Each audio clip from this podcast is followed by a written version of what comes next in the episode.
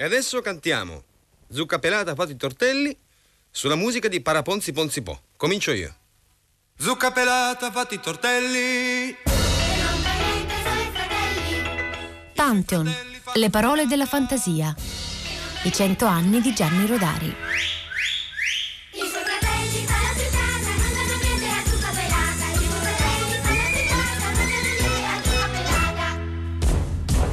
Buon pomeriggio e benvenuti, eccoci giunti alla sesta puntata, quindi a metà strada per quel che riguarda questo ciclo di trasmissioni che stiamo dedicando a Rodari eh, nel centenario della sua nascita e a 40 anni dalla morte. Eh, come stiamo facendo sabato eh, dopo sabato, torniamo ad ascoltare la sua voce grazie alle registrazioni eh, conservate negli archivi del Centro Documentazione e Ricerca Educativa dell'istituzione Scuole e Nidi d'infanzia del comune di Reggio Emilia e grazie a Reggio Children. Nelle prime puntate lo abbiamo sentito svelare le sue personali tecniche per costruire giocattoli di parole, per poi passare ai giochi con le favole popolari, eh, nella precedente puntata raccontava i suoi sistemi per rovesciarle, sbagliarle e farne insalate. Tutte le puntate sono disponibili e possono essere riascoltate su Rai Play Radio.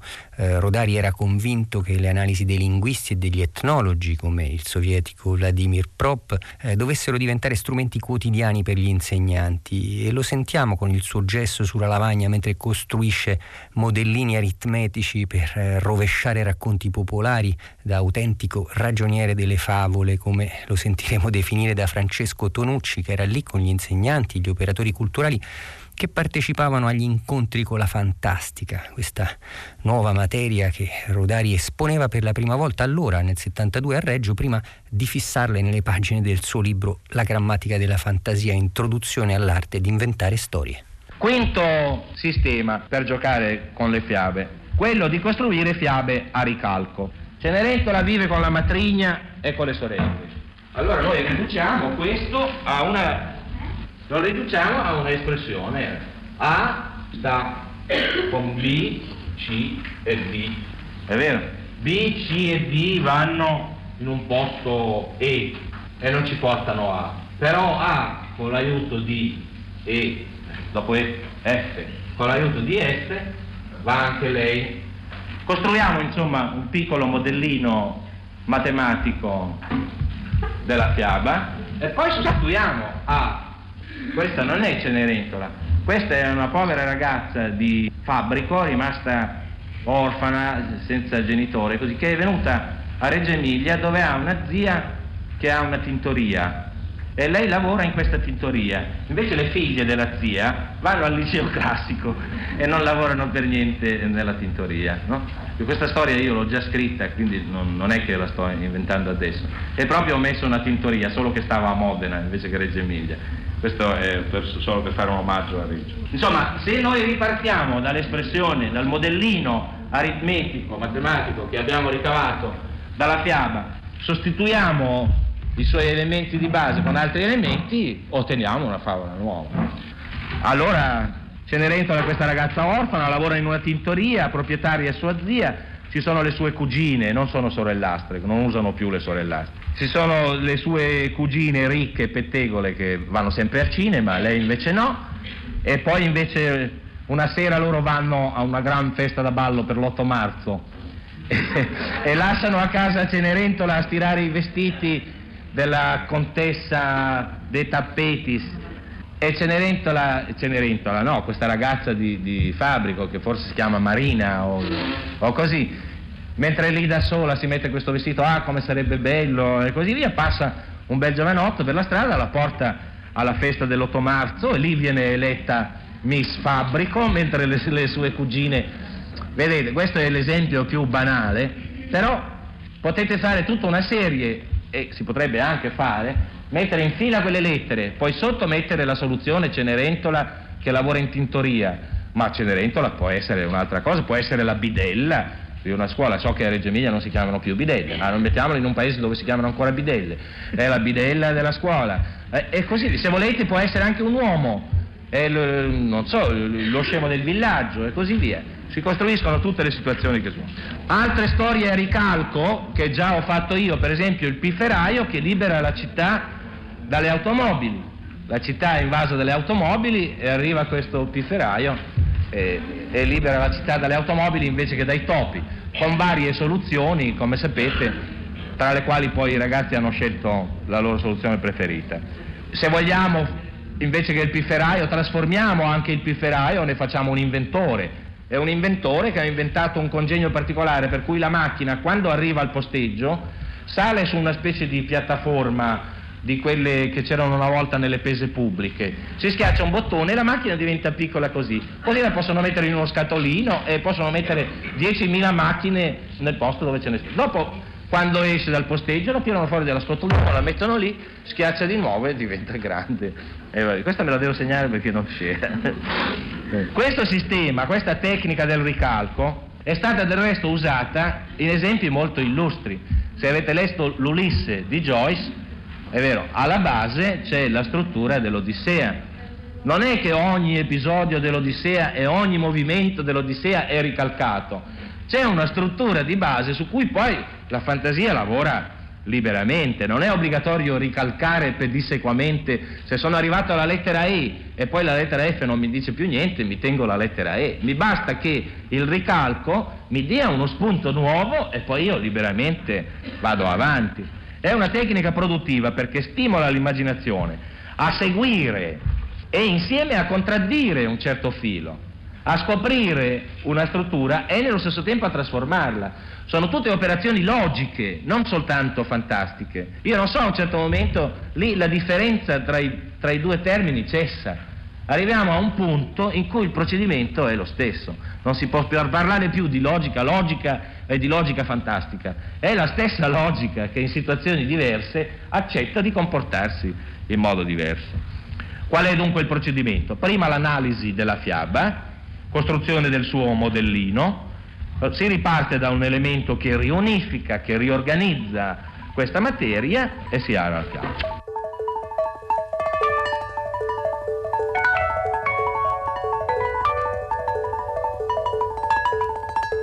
Lui io lo chiamavo il ragioniere della favola perché lui era uno sempre vestito, siamo nel 72, siamo vicini al 68, quindi eravamo almeno noi, io che ero più giovane di lui, andavo in Eskimo con la, la borsa tipo tolfa, insomma era quello lo spirito e il modo di essere.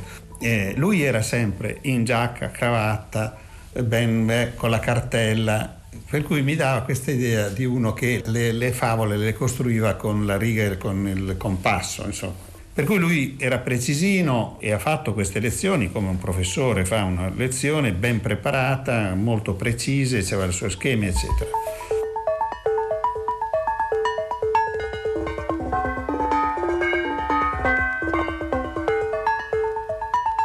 Ecco un altro sistema molto più importante dei precedenti.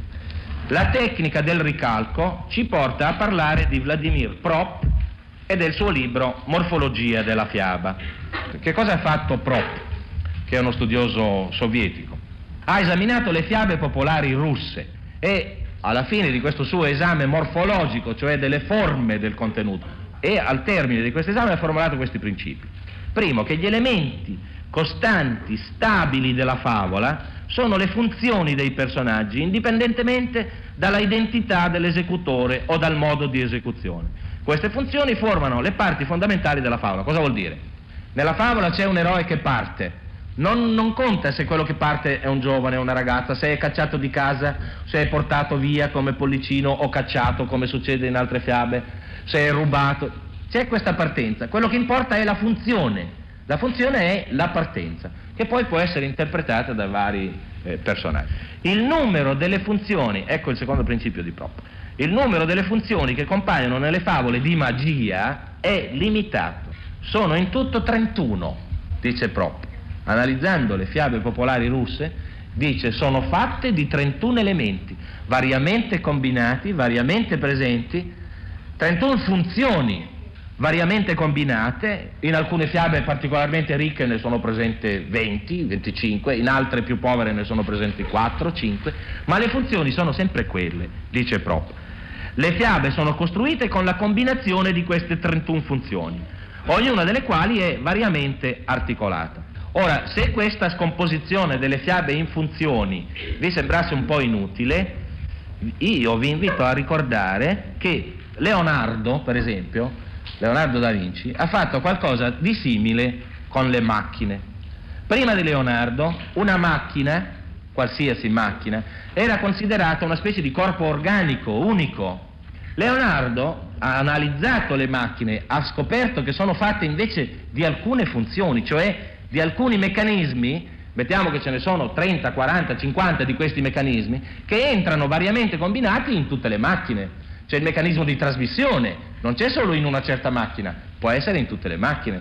Ci sono i meccanismi che evitano l'attrito e allora non sono propri di questa macchina unica, è un meccanismo. Per noi è addirittura difficile immaginare che per gli antichi una macchina potesse essere un corpo unico, siamo abituati a capire che le macchine sono fatte di alcuni meccanismi, ma è Leonardo che per primo ha scomposto in, in elementi o funzioni la macchina e ha studiato queste funzioni separatamente, per esempio ha studiato l'attrito separatamente.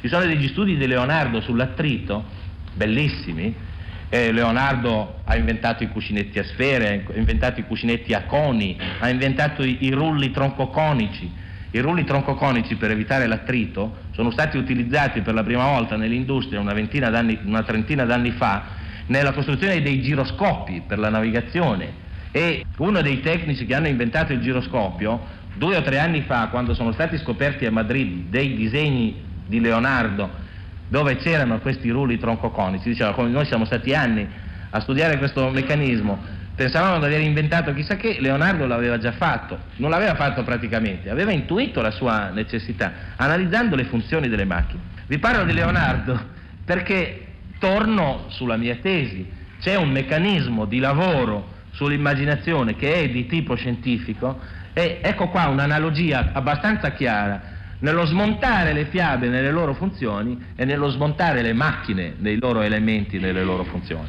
E guardate che Leonardo era anche uno capace di divertirsi. Tra i progetti di Leonardo più strani ce n'è uno per ammortizzare, eh, si chiama ammortizzatore per frenare la caduta di un uomo dall'alto. Allora, è una macchina che deve impedire, è chiaramente una macchina fatta per divertirsi, perché non ha scopo, perlomeno non, non se ne conosce uno, e chi la presenta dice che Leonardo ha voluto ridere sotto i baffi o sopra la barba. È, è una macchina molto complicata, è tutto un sistema, l'uomo che cade, mettiamo dal balcone, passando attraverso tutto un sistema di cunei connessi tra di loro, la velocità viene ridotta, la forza d'urto viene ridotta, alla fine c'è una balla di lana sotto, ma non è da pensare che lui cade sulla balla di lana e la balla di lana, no, la balla di lana a sua volta la sua resistenza all'urto è controllata da un certo cuneo che risponde all'impatto del corpo e quindi questa balla di lana reagisce in modo diverso a seconda della velocità con cui il corpo arriva giù. Insomma è una macchina molto complicata, molto inutile e, e vedete anche Leonardo faceva delle macchine inutili. Per fare un tavolo ci vuole il legno, per fare il legno ci vuole l'albero, per fare l'albero ci vuole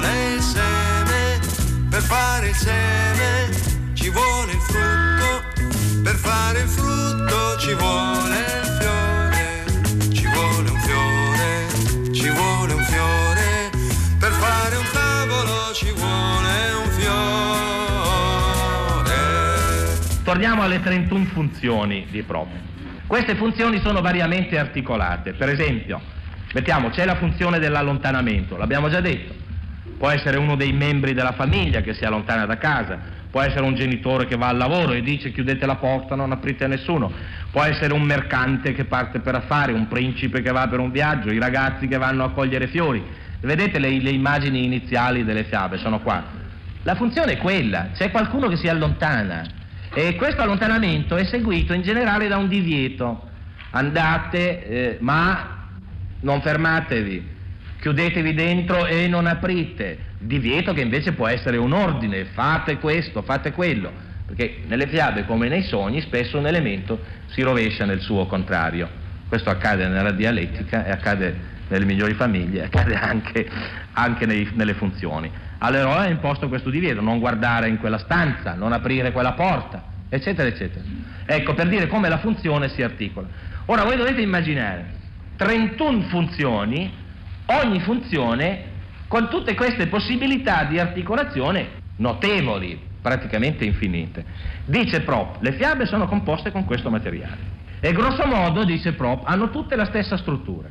C'è qualcuno che parte, che affronta una impresa difficile o è costretto ad affrontarla, contro nemici potenti, dotati di superpoteri, però è aiutato da personaggi altrettanto potenti e che anche loro hanno a disposizione dei superpoteri, bacchette magiche, scongiuri e così via.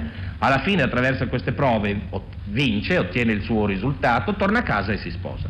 Ed è il ciclo della fiaba per Prop era, e per la scuola etnologica a cui Prop appartiene, è la prova del legame tra le fiabe di magia e i riti di iniziazione, è vero, dei, dei ragazzi nelle tribù primitive.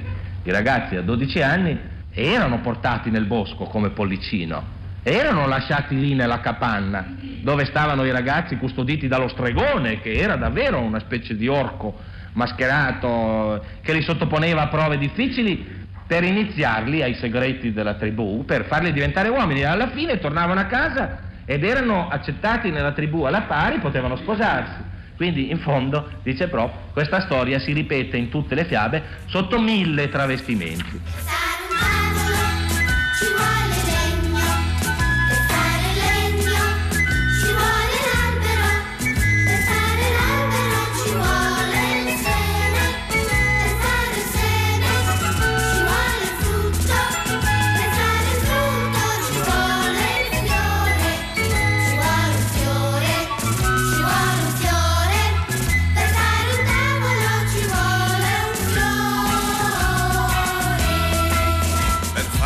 Queste funzioni noi le possiamo immaginare come carte da gioco.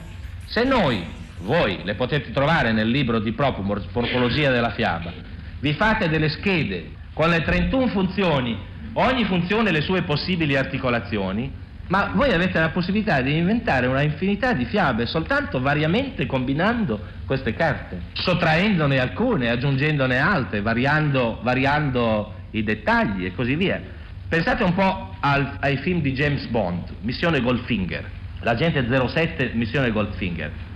Ma l'agente 007, Missione Goldfinger, è come qualsiasi altro eroe delle fiabe popolari. È incaricato di una missione difficile, di una prova pericolosa. Deve combattere contro quello là che ha il laser addirittura, quindi è un nemico, un mago cattivo dotato di superpoteri, a cui però risponde l'industria moderna, moderna fata, che ha dotato James Bond 007 di certi superpoteri. La sua macchina spara proiettili, spara olio, produce, può andare in acqua, può fare tutte queste cose. Alla fine ci sono queste prove, il meccanismo un pochino è quello delle fiabe e eh, alla fine James Bond trionfa e si sposa. In generale non si sposa, passa una settimana in un'isola del, de, delle Antille con una grande bionda o con tante bionde, ma insomma il finale è poi sempre quello, è quello delle fiabe. Io sono convinto che le abbiano anche adoperate coscientemente le fiabe per fabbricare trame di film d'avventure, però voglio dire, se non l'hanno mai fatto lo possiamo fare noi. Ora, Qual è però la questione, la cosa da ricordare? La infinita possibilità di variazione all'interno di ogni funzione. Prop ha eh, analizzato le leggi che sembrano governare queste trasformazioni e dice si hanno trasformazioni per riduzione. Per esempio dice in una fiaba c'è la formula completa, l'eroe va nel bosco e trova una capannuccia su zampe di gallina. Allora ecco la formula completa una capannuccia su zampe di gallina nel bosco. In un'altra fiaba c'è solo una capannuccia su zampe di gallina, non c'è il bosco. In un'altra c'è una capannuccia nel bosco, sono scomparse le zampe di gallina. In un'altra c'è la capannuccia. In un'altra la capannuccia non c'è più, si parla solo del bosco. Ma è il meccanismo di riduzione. Poi c'è un meccanismo di amplificazione. Allora, la capannuccia su zampe di gallina nel bosco con le pareti di frittelle e il tetto di pasticcini. Ecco, se voi volete una variazione per amplificazione della storia di Capuccetto Rosso, c'era una bambina che si chiamava Capuccetto Rosso perché era tutta vestita di rosso. Aveva il cappuccetto rosso, aveva la mantellina rossa, aveva la vestina rossa, i calzoncini rossi, le mutandine rosse, le calzine rosse, le scarpe rosse e poi penseranno i bambini a continuare questa litania e questa variazione per amplificazione. Per sostituzione, al posto della capannuccia nel bosco può comparire un palazzo nel bosco, è sostituito, o una grotta, c'è la sostituzione. Un altro meccanismo è quello della intensificazione L'invio dell'eroe per fare una cosa può essere la cacciata. Per fare un fiore ci vuole un ramo, per fare il ramo ci vuole l'albero, per fare l'albero ci vuole il bosco, per fare il bosco ci vuole il monte, per fare il monte ci vuole la terra, per fare la terra ci vuole un fiore,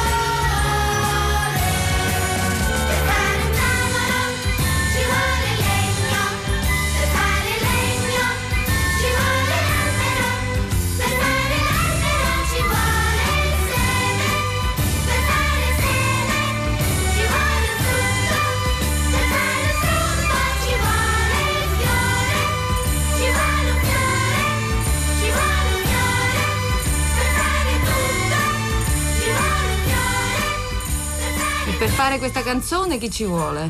Gianni Rodari. Eh? No, no, no, io ho fatto solo le parole, la canzone di Sergio allora per fare le Endrigo. parole di questa canzone. Eh, la canzone è molto bella, ma è bella perché la musica è bella. Le parole sono solo un ragionamento. eh. Un ragionamento molto bello, insomma. eh. Per fare un tavolo ci vuole un fiore, perché ci vuole il legno, ci vuole. eh, per fare tutto questo prima ci vuole il fiore. Ecco, è un sillogismo. E per fare una poesia? Per fare una poesia ci vuole un vocabolario. no. Vocabolario? Beh, vediamo un po'. Sì, no, non scherzo, io spesso lavoro col vocabolario. Per esempio l'altro giorno mi divertivo, il dove il vocabolario è un libro divertente, no? Sì? Molto. Allora, per esempio, se mi fermo sulla pagina dove c'è la parola impiegato, mettendo insieme le parole di quella pagina lì, ho fatto questa, non è una poesia, è una- uno scherzo. L'imperatore, l'impiegato, l'impiastratore, l'impiccato stanno nella stessa pagina e non si dicono mai buongiorno, come va? Questa è una. Poi per esempio ho girato ancora, capito in- nella M, passo nella M e arrivo dove c'era la parola muso. E prima della parola muso c'era musa un po' prima e dopo c'erano altre parole e con queste altre parole ho fatto quest'altra storia. Dico, questi sono esercizi importanti, si chiamano esercizi di fantastica. Allora ho scritto questo esercizio qua. Il poeta ha la sua musa, il gatto ha il suo muso, il professore ha il suo museo. È la divisione del lavoro, la spartizione della parola. A chi la musica, a chi la museruola. È molto carina. È carina, è bellissima, se no non la facevo. Senti, eh, Gianni Rodari, tu hai scritto un libro, vero? Su come, no, no, un libro su come, come Ah sì, su come si inventano le storie come si inventano le storie. Sì, che si chiama Grammatica della fantasia. Che è indirizzato ai maestri, ai genitori, ai vescovi, insomma a chi, lo- a chi ha bisogno, di, chi ha bisogno di di, inventare storie, prende questo libro e trova molti sistemi per inventare, tra cui anche quello di guardare il vocabolario. E poi anche molti, molti altri modi. Ce ne sono almeno 30 o 40. Senti, con l'elenco telefonico si può fare niente. E con l'elenco telefonico si fanno drammi con troppi personaggi. Ho capito. A cercare i nomi dei suoi personaggi sull'elenco del telefono era Simenon, uno degli autori a cui abbiamo dedicato un eh, recente ciclo di questa trasmissione. Rodari, da bravo artigiano della parola, usava il vocabolario per i suoi esercizi di fantastica. Abbiamo sentito ricordarlo a Enzo Rava e Stefanella Giovannini che lo intervistavano nel 78 alla radio. Era una delle tecniche della grammatica della fantasia. E adesso noi ascoltiamo Bruno Tognolini, uno dei nostri eh, maggiori autori di poesie, filastrocche per bambini e non solo, anche autore di romanzi, sceneggiatore, eh, un suo omaggio personale, poi ci mette sull'avviso del pericolo sempre in agguato di fronte a un maestro come Rodari. Ecco una filastrocca che mi è accaduto di scrivere in onore di Gianni Rodari. Mia figlia si svegliava con le tue rime in musica. A tua figlia dicevi fiabe ad alta voce. Anch'io a mia figlia leggevo ad alta voce. Ho studiato con tua figlia all'università. Il mio mestiere è diventato il tuo. C'è un fiume di padri e di figli, di rime e di fogli. C'è un giro di grandi stagioni, di madri e di mogli. C'è il rosso coraggio delle primavere. Le figlie son vere, le fiabe son finte, ma tu non temere, le guerre che hai perso son vinte. C'è il rosso di foglie che cadono qui nell'autunno, nel tempo del sonno e del danno. Le foglie son vere, le figlie son molte, le rime che lasci cadere son state raccolte. E ormai dureranno le estati della filastrocca. La gente ora sa che sapevi suonare. Suonare ci tocca. Ti abbiamo seguito, abbiamo accordato la rima. Le fiabe son vere, c'è un nuovo mestiere che non c'era prima. I poeti per bambini intagliano teatrini del mondo. I poeti per bambini costruiscono giocattoli dell'anima. I poeti per bambini sono piccoli zii per i figli di tutti. Contro i grandi fratelli ignoranti, meschini e corrotti. Tutti noi stamburanti di rima, tutti noi musicanti di brema, noi poeti un po' gatti, un po' galli, un po' cani e somari, camminiamo sulle strade aperte da Gianni Rodari.